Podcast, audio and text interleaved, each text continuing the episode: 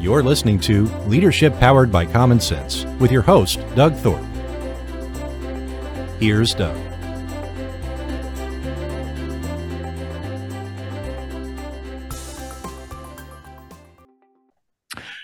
Hello again, everyone. This is Leadership Powered by Common Sense. I'm Doug Thorpe, and today we're going to be talking about career transition. Now, that may be a little bit of a departure for you guys that are out there in the entrepreneurial realm, but uh, even you may have that moment when you think you need to make a shift or a change in what you're doing. And it's important to go into that transition with a plan and with some tools and some equipping to uh, create the best outcome that's possible. And today, my guest is going to help us understand all of that. Her name is Gina Riley. Gina, welcome to the show. Thanks for having me. I'm excited to chat today. I always like to start out by getting my guests to tell a little bit of a backstory, kind of their, some call it the story of origin, but uh, what has your journey in the work world been about and how did you get to this place you are right now? Yeah uh, so really my origin story started in high school where i got exposed to leadership uh, development training and communication and relationship skills training. So throughout high school and college i immersed myself in in um, not only going to tra- programs but becoming then a trainer um, you know camp counselor for for personal development programs studied organizational communication in college because i really found my passion was in about healthy constructive communication so that we build healthy relationships and you know we're able to progress in life because we communicate clearly. And so that led to a career in hr which really um, my intention was to get into training and development because that was you know that's where i was heading. But there was about 10 years where i was doing staffing. I was doing i was an hr business partner. After i got a master's degree i was a partner to one of the vps at intel who was um, leading one of our businesses um, and worked my way into training and I had an incredible foundation. But then, um, like many of us in life, uh, I had um, a departure where I left the workforce for 15 years and I raised two sons. I was very lucky to be able to do that. I never thought I would re enter. I just thought, okay, I'm done. Um, turns out it wasn't quite done.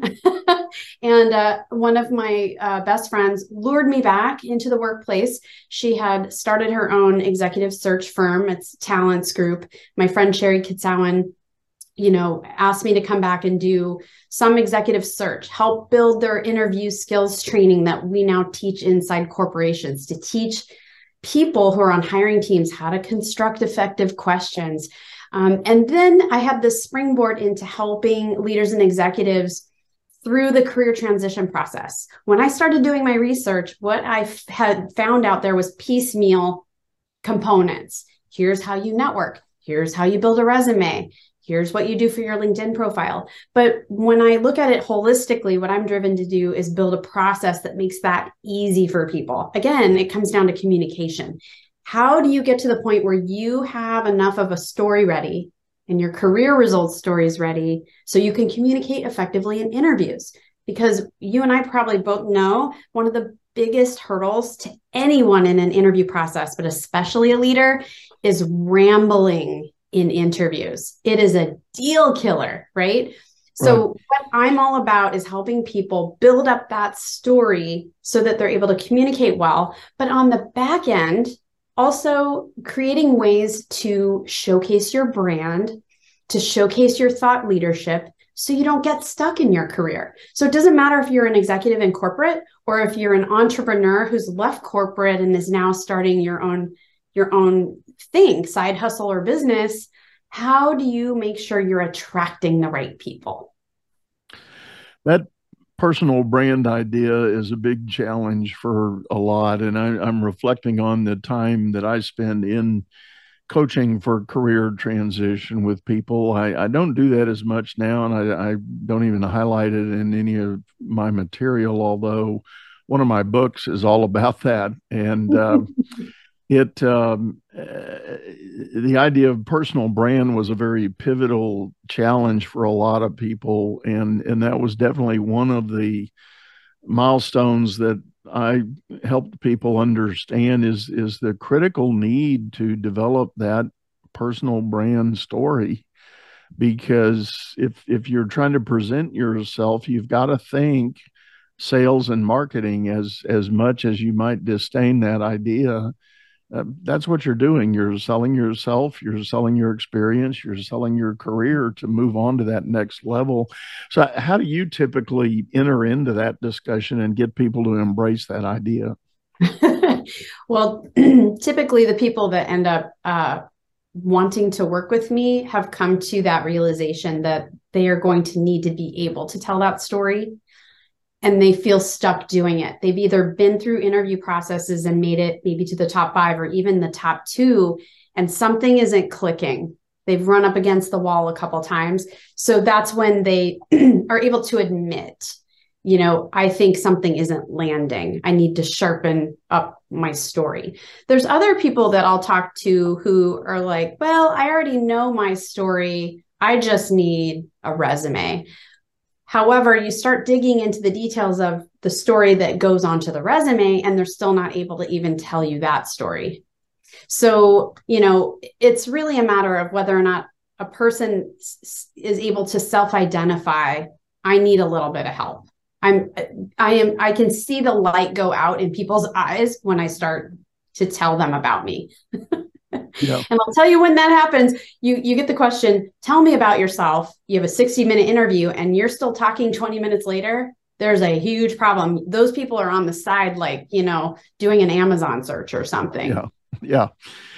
Well, you know, and this idea of establishing a brand story is not just about moving companies and changing jobs, but it comes to play if you're working in a big corporate setting and you're worried about your career path there. You still have a desire to to stay with the company, but you do want to seek out normal growth opportunity. Mm-hmm. And having that brand story is something people usually just totally ignore. And uh, maybe coming out of the HR realm, you you saw a lot of that yourself.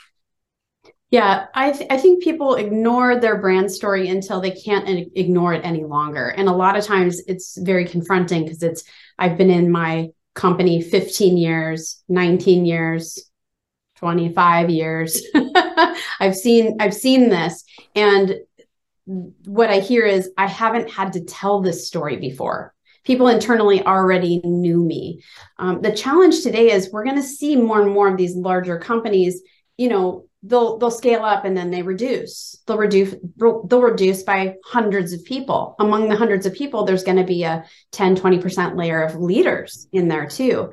What happens is when people are let go in this way their competition are not not just everyone else vying for similar jobs but their own peers that got let go so now their network has shrunk because they may have had a global network inside a very large global company but then they start to turn their attention to other opportunities and their peers are their competitors. They haven't built up their references and they certainly haven't built up the external network which now has has shown itself to be very very small. So how back to your question how are you building that know like and trust factor for your brand how do people find you yeah. well you have to showcase it no one's going to do it for you if you're the world's best kept secret you will continue to be the world's best kept secret until you get out and you and you let it shine I'll, I'll tell a quick story has happened to me uh, earlier this year. I had a client that was with a large global brand.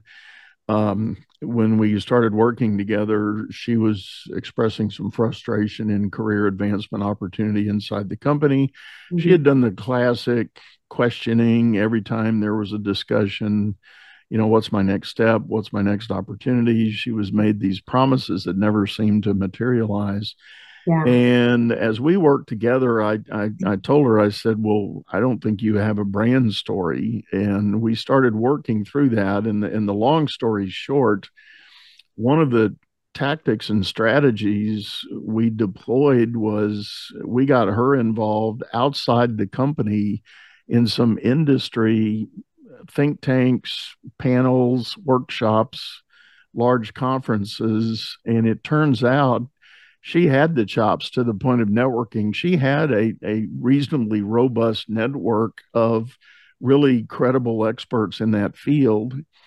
So she could easily turn to them and get invites to be on panels and present papers and things. So she started doing that. Her LinkedIn blew up.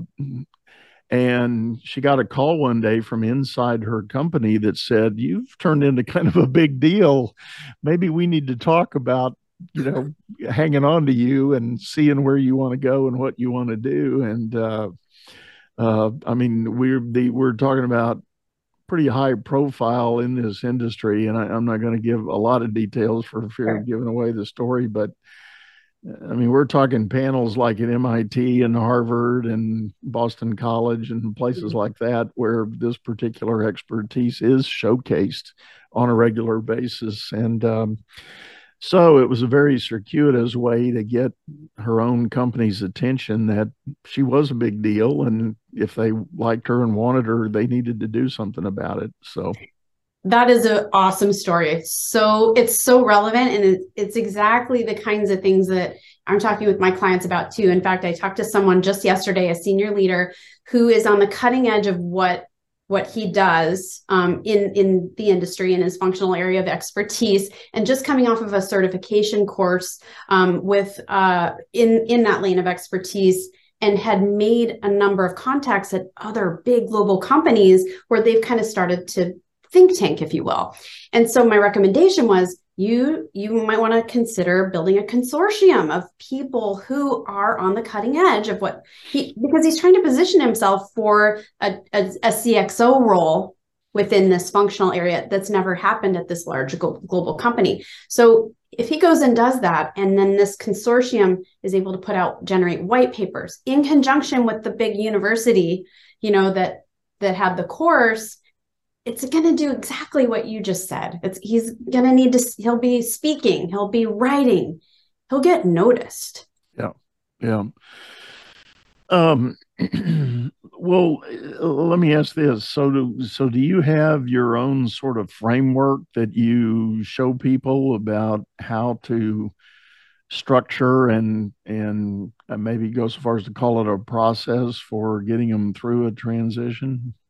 Oh, definitely. I definitely do. I I start with the person because when we start with with just let's say a, a resume, there's all this foundational stuff that happens before you can even write. I think an effective resume can a resume be drafted without what I'm doing? Of course. But the issue is if someone else is writing your resume and you haven't done the front end work, then you can't speak to it with clarity. So what I'm doing is I'm first building up people's story, like you're talking about. Who yeah. are they, right? What makes them tick? I start with um, an assessment. It's called the YouMap Career Profile Assessment. I get their top five strengths from StrengthsFinder. I get their top values, and we talk about how those values relate to their career choices. We find out what skills motivate them and burn them out. And then we do it in a personality assessment. And what we're doing is we're go- going to build a narrative around how they show up in the world and what's important to them. Now I know who they are. Then the next thing I do is I use a leadership assessment to tease out how do you lead people and teams during times of change and transition. Now I have language about th- how they believe that they lead so that they can start infusing that into their interview stories. So then we're building, you know, we're building up the brand and the brand messaging by first unpacking who they are and they can absolutely buy into it because it's all of their own words. Then we move into resume development. We take all of that and we update the entire LinkedIn profile. Now we're showcasing who do you serve? How do you serve? What do you believe in?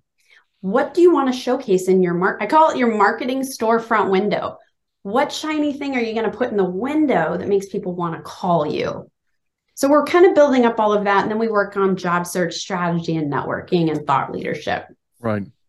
It's amazing how many people get that upside down, especially back to the corporate setting when somebody has a, a transition moment, either voluntary or involuntary. They find themselves in the need to, to go for a job hunt mm-hmm. they they inevitably go to their computer and pull up their old resume and start tweaking the resume and you know updating and doing things like that and i am 100% online with you you've got to start with that foundational review of who and what you really are 1st mm-hmm. you know what what do you think your sense of purpose is at this point have, have you visited that in a while? Have you taken a hard look at what does motivate you and turn you on? And mm-hmm. one tactic I used in my career transition coaching days was I made people create what we called an accomplishments inventory. Mm-hmm. And to this is not writing the chronological history of job uh, work, but it's about thinking about the things you did along the way and make a list of those things as accomplishments. And then you can always go back and look at that list and you can sort of check off well this one was really exciting. I was really motivated. I wish i could do this all the time. And there were other things. They were good accomplishments but you say to yourself i hope i don't ever have to do that again and you start to see a pattern in a picture of what an ideal job could really look like. I love that. And then you can start this other work of building a story to say, this is me, this is who I serve, this is what I do, this is how I can bring value. And in in the I have a six part plan that I use with people and writing the resume is step three. It's not one and two. I think you and I talked about that previously. For yeah. for me, within my model, it's step it's step six. Um, but we probably have some sliding scale of doing similar things within the, pro- right. the process. But when people show up at my doorstep, so to speak, and they're like, I need a resume, I'm like, okay, that's step six. Do you want to do the other stuff or do you just need a referral to one of my writing partners? You know, because that's, I'm not serving people as well. Um, what I would say is you can do interview prep because there's ways to do prep prepping for interviews, but you're still uncovering the stories that should have been on the resume in the first place. Yeah, exactly. So, exactly. you know, it can be done. Yeah. So let's uh, let's go ahead and dive in and talk a little bit about the interview part. That that is a place where people frequently struggle, and you alluded to some of the anomalies and challenges. But how how do you like to shape up a resume? I'm, I'm sorry, an interview strategy with people? Yeah. So one thing that I typically don't do, I and don't usually need to, is is do a mock interview because it feels a little bit um, fabricated in some ways. Instead, what I'm doing is teaching the leaders that I work with how to fish. I'm teaching them how to prep for that interview process so that they can repeat it again and again. And I'll do it with them a couple of times. How do I do it? I'm breaking it down and um, just creating a fresh document with the entire um, job description. And I'm highlighting and bolding the things that they say about themselves. Our culture is what? we need this p- person to do what in the role overall, the overall thing. And I ask questions of my client How have you done that? How does that tie to your values? Whatever. Then we pick apart all the bullets about the outcomes of what that role should be, you know, doing to serve the organization. And with my interview skills training hat on, I reverse engineer it and I come up with competency or behavioral based questions. And then my clients will build their source stories right around that directly tied to um, you know the job. And so when they build those that's what we're reviewing together so oftentimes they'll i'll say okay i'll ask the question out loud they will respond and tell me what they've written and then i help them pare it down because most of the time there's all these peripheral you know details that don't matter and yeah the interviewer is going to go to sleep. So I'm that second set of eyes and ears going, okay, let's shave this down. Or I have probing questions. I don't understand this. You didn't explain this very well. So we sharpen it. Now, what happens is they start to build a repository of all their best stories because eventually, a couple job descriptions later, they're going to have all the stories they're going to need for years to come until they build more stories. So it's a way for them to learn how to do it for themselves, have me as a guide, but then what I say is like once people have um, finished with my program, moved on to another job, the only t- time people come back to me is they'll say, "Can we do a two-hour interview prep? Here's the job description. Do do your thing." so we go through that, but you can easily reverse engineer it. Now at the leadership level, you should be doing intensive homework before interviews anyway you need to go listen to you know read the quarterly reports listen to what the um, the company execs are saying in their you know public recordings about the state of the company. Um, go look up and see what kind of press that the leadership team has gotten. Make some guesses and assumptions about where things are heading so you can add intelligence into your questions in the conversation. How do you help people avoid the the rambling dialogue once a door gets opened? Or, or, or they kick it in? Yeah. Um, we're doing we're doing most of that work on that front end. If they get conversations and interviews, then we just kind of catch it as catch can. But what we're doing is getting all those stories ready. So by the time they get in front of the right people, that they're ready and it's sharp. Um, and what my clients will tell me sometimes is they'll start to tell these stories and realize they could sharpen it even further because they can hear it. Now they're here, they kind of hear me in the back of their mind too, like, oh, Gina probably wouldn't like that, you know? Um, so it's first getting the stories out of your brain, out of your mouth, getting it onto paper. Now you can review it and you can shave it down. It is so difficult for many people when they're sitting for those interviews to know when to turn it off or, or know what to pack in. And so many times uh, I, I can think back on clients I was working with, we would start having these discussions and uh, you know just the classic question tell me something about yourself. They you know they're all over the landscape. Yeah so the tell me about yourself is the most commonly asked question i would imagine and it is one where you can make or break the entire that's the tone setter right? So what i'm what i do with my clients is i first have a session with them where for two hours they download their whole career story to me. They tell it to me starting with their education all the way to today. And i take probably eight pages of notes.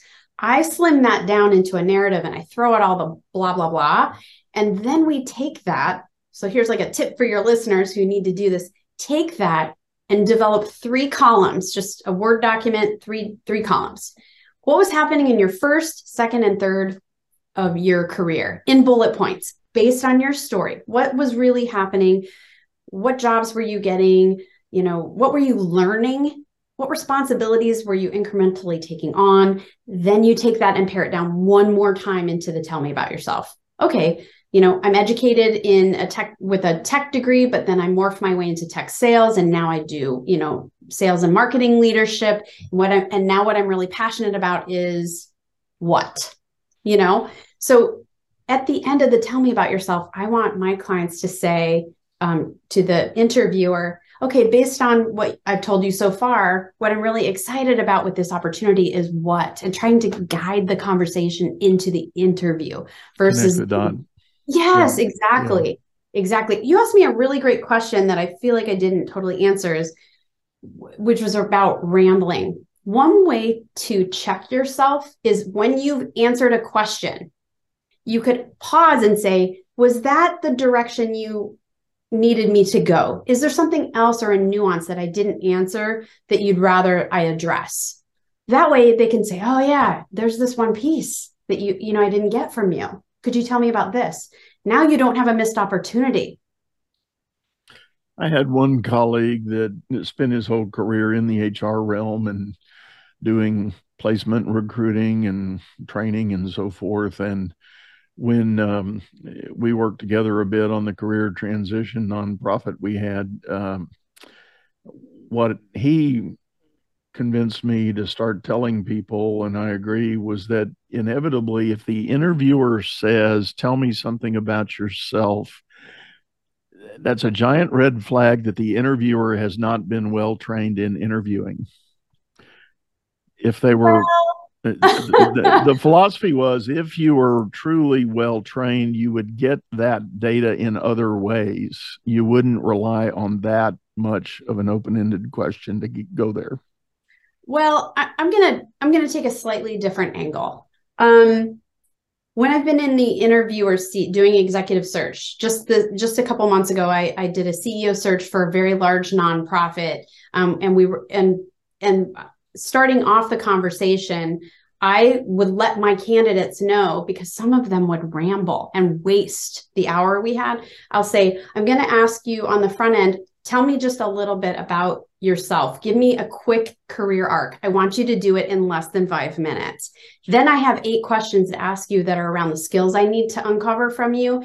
And I want you to know we have an hour. So I need your help to help me moderate that time so we get through it. Now, now, when I ask, tell me about yourself, and they talk for 20 minutes, we have an issue with their EQ. Yeah. They have misread the situation. I could not have been more clear about what my purpose was.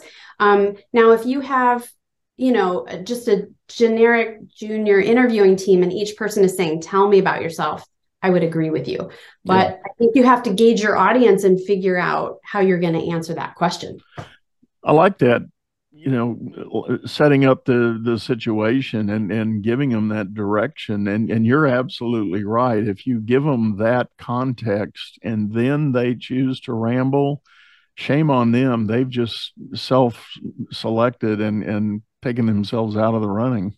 It, it has happened and it it happened during this last interview process. And i'm trying so hard to stay focused and not have my mind wander. I'm like oh no 18 minutes in and they're not even done with their story. And that's not what I need to know. I, am chuckling. Something about all this reminded me early, early in my banking career. I got tasked with doing some campus visit on site, you know, to interview college graduates. And for those of you that are listening and have ever done that, you know how grueling that is. It, it is a horrible day because you're basically booked in 30 minute time slots in these little bitty cubbies that barely have room for two seats and it is just rapid fire and mm. i uh, this is true confession and the statute of limitations is gone and expired so i'm clear on this but I got done with this, and I'm not even going to name the campus I was on, but um, I got done with that day, and I had this stack of resumes, and I started going back through them, and I simply couldn't remember who had said what about what. Nope. And yeah. out of a whole day, so what about seven hours in 30 minutes? So 14 interviews. I had two candidates that stood out in my mind that I could I could definitely recall. And and two and one of them I, I, can even to this day remember a bit.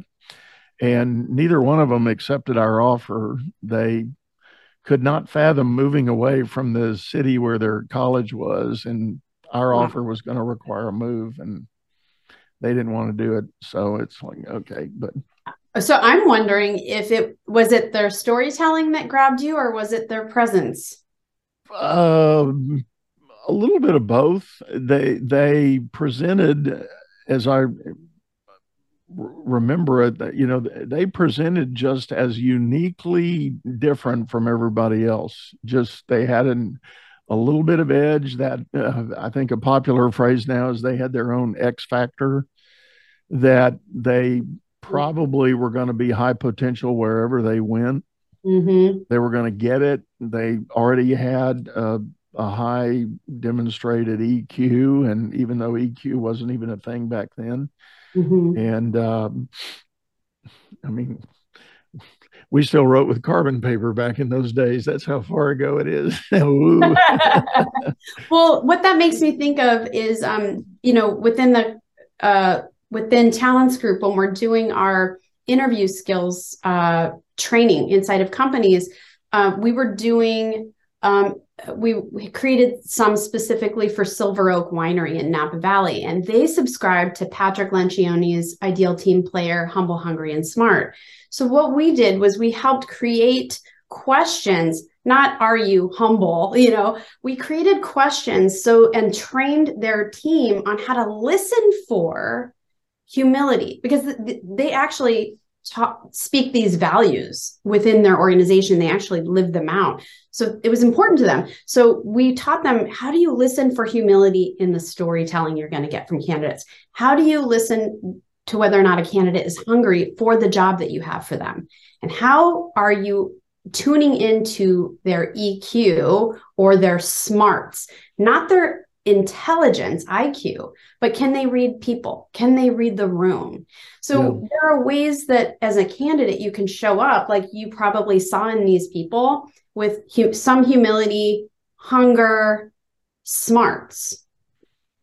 Yeah, yeah, definitely, uh, probably part of it. And you know, just in the whole spirit of fairness, I'm absolutely convinced that at that stage of my career, I was probably one of the worst interviewers that could have been doing the job. I had to learn a whole lot about interviewing after that fact. And um, I didn't get any prep. I just got the call from HR that said, Hey, we need a campus recruiter. You're an operations manager. You yeah. deal with people all day long. We're going to send you. And I'm like, okay, thank you. You know, and uh, yeah. so it was one of those kind of arrangements. yeah.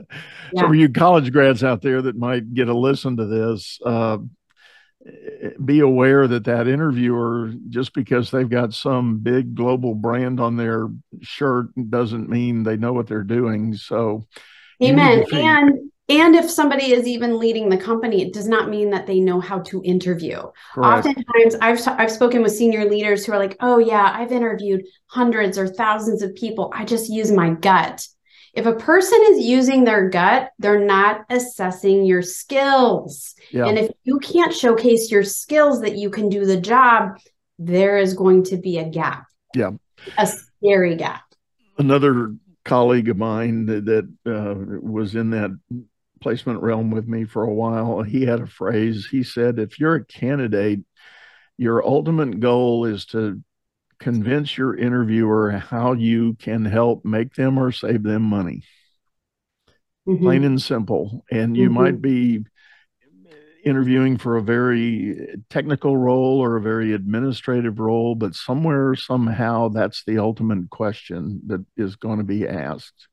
And the interviewer may never literally utter those words, but they're looking for skill and ability that that will ultimately do that. You know, right.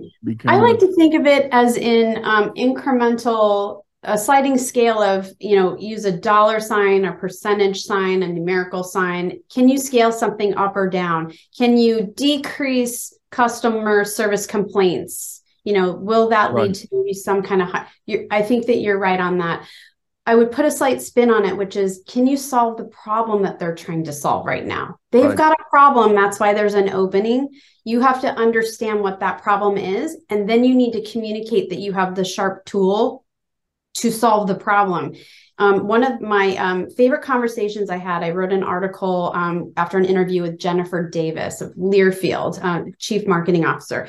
And what she did was she told me her career story and how she moved through her career transitions through the power of networking and building up her skills with cross functional expertise. And one of my favorite things she said is you cannot communicate that you can do it all, even if you have all that experience. You're not a Swiss Army knife. You need to tell them about your sharp tool and get them interested. Then you're like, I've got the knife, but guess what? Now that you like me, I'm going to also let you know I've got the corkscrew, I've got the screwdriver, I've got the bottle opener. Yeah. Wow, yeah. you're yeah. an amazing candidate. But if you show up, I had a woman, a senior leader yesterday, 19 years in her role, confronted now with a career transition, never had to do it before, very emotional. And she's like, I've done all these things at my company for 19 years. And I told her this story. I'm like, you cannot show up at people's door and tell them that you you're a Swiss Army knife. Yeah. Yeah. Powerful thought. Well, Gina, I tell you what, it's time for us to take a quick commercial break, and we're going to be right back after the break. And I'd like to get a little more into some some war stories and ideas about ways that people can create their own personal brand and show up more effectively for interviews. So hang with us. We'll be right back. Business is all about solving complex problems as fast as you can create them. Become the best problem solver by leading others to greatness too. And the first step is going to dougthorpe.com. Doug Thorpe is known globally for coaching entrepreneurs and business leaders, improving their performance and the work output of everyone surrounding them. You can find health, wealth, and happiness by learning to lead others to health, wealth, and happiness. Go to dougthorpe.com now and order Doug's books or hire him to coach your managers. That's Doug, T H O R P E.com.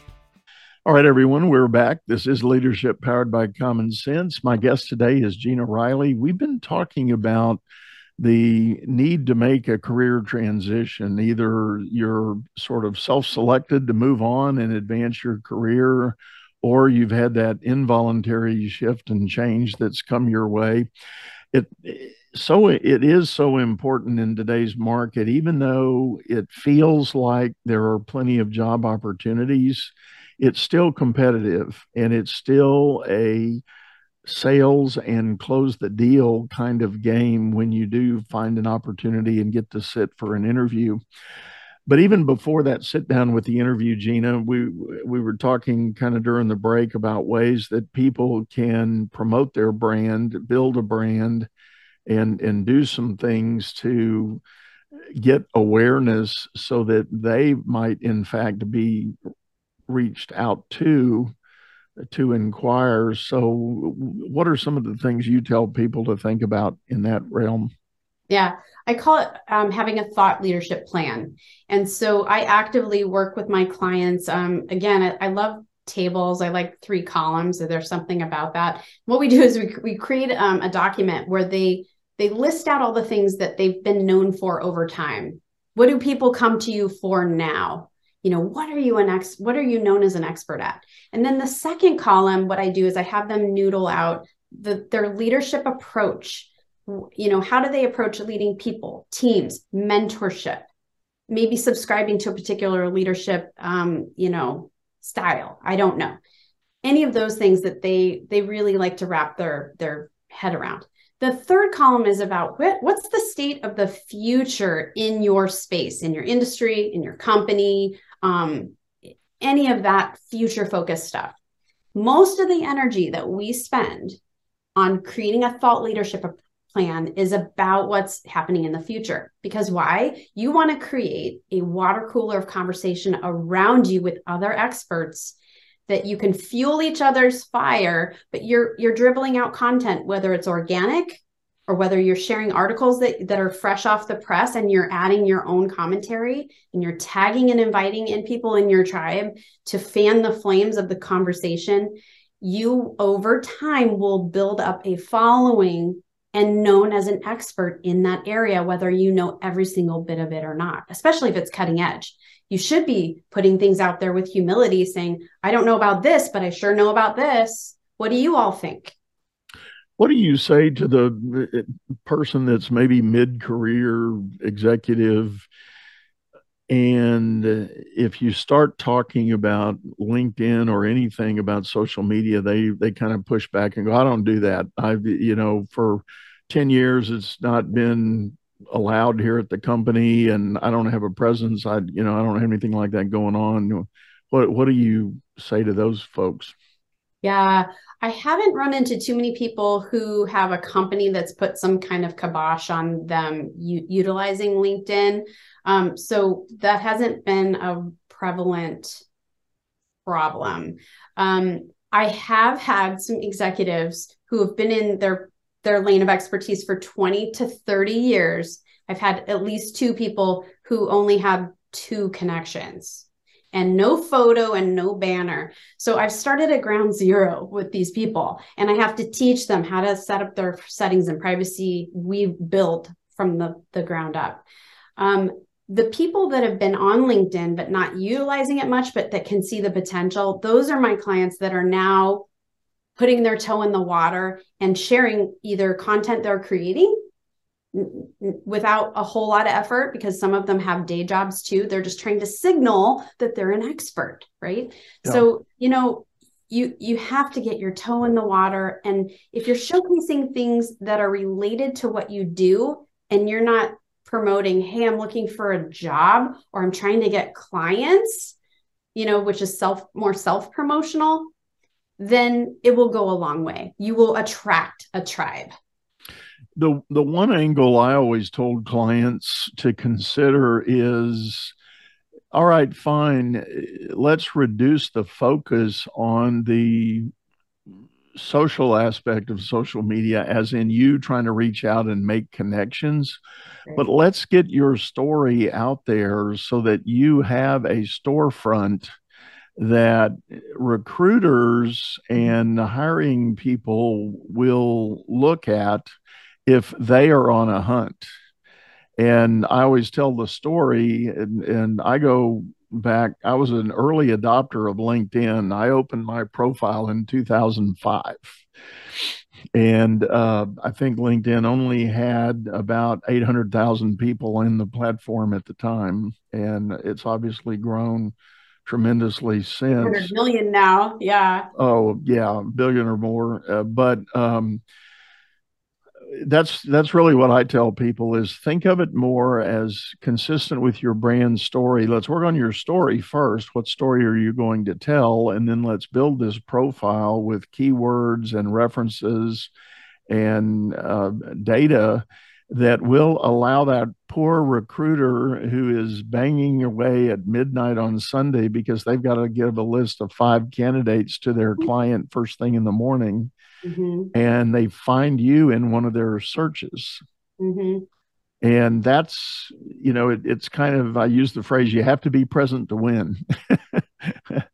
and uh, you know it's it's a way to totally reshape the thinking for that person that kind of shudders and says i don't i don't like to do social media I don't, I, I realize that LinkedIn is a form of social media, but I see it as a professional website where it is your your duty to yourself to showcase your wares. And if you choose not to use it, I mean, it's free. Right now, it's free unless you want to pay for a, a membership. Um, why wouldn't you use that to the best of your ability? Exactly. You know, exploit it. And there's also a featured section. So if you've written a white paper or you've you know contributed to something, you can showcase that. I write articles all the time and I'll just hit the button and have it be in my featured. People will see who did I interview most recently right. or what what am I talking about job search this month? Right. No, it, it it is definitely part of the whole placement landscape now. And I I I remind people that even to this day, one of the ways LinkedIn really makes money is selling that data to recruiters and placement people because they're you know high powered search tools that are packaged and bundled on the backside of that database that the recruiters are using and the license fee for that stuff is is not cheap i mean we're talking five and six digit license fees oh, yeah. and um but that's where the power of being present on that platform really is and it is less about although it's effective if you use it well for the social connection part uh, with a business you know business focus for sure mm-hmm. but but definitely uh, something that uh, to me, it I, I, will go so far as to say I think it's really table stakes. If if you want to be out there trying to get placed or progress your career, you just have to be on LinkedIn because I think people are going to go there and check you out for if First nothing else, people do credibility. Yeah. Absolutely, it's before they even Google. They're gonna. Yeah. I mean, uh, the moment someone says, "Do you know so and so?" I pop open the LinkedIn app. If I can't find them because it's John Smith, then I go to Google and put John Smith company and a title, and then I can back into LinkedIn. But that's where everyone goes. I'm working with someone who I explained also had like two connections and no nothing on the profile. And he's going to be one of the few very successful people in his career transition because he's so networked in our state. Like he know he literally knows everyone. And so we're going to build up the profile, but he's quite resistant. He's like, I don't know if I need it so much. But unless you're one of those people, you need a LinkedIn profile that explains your unique value proposition. Yeah, absolutely. Absolutely.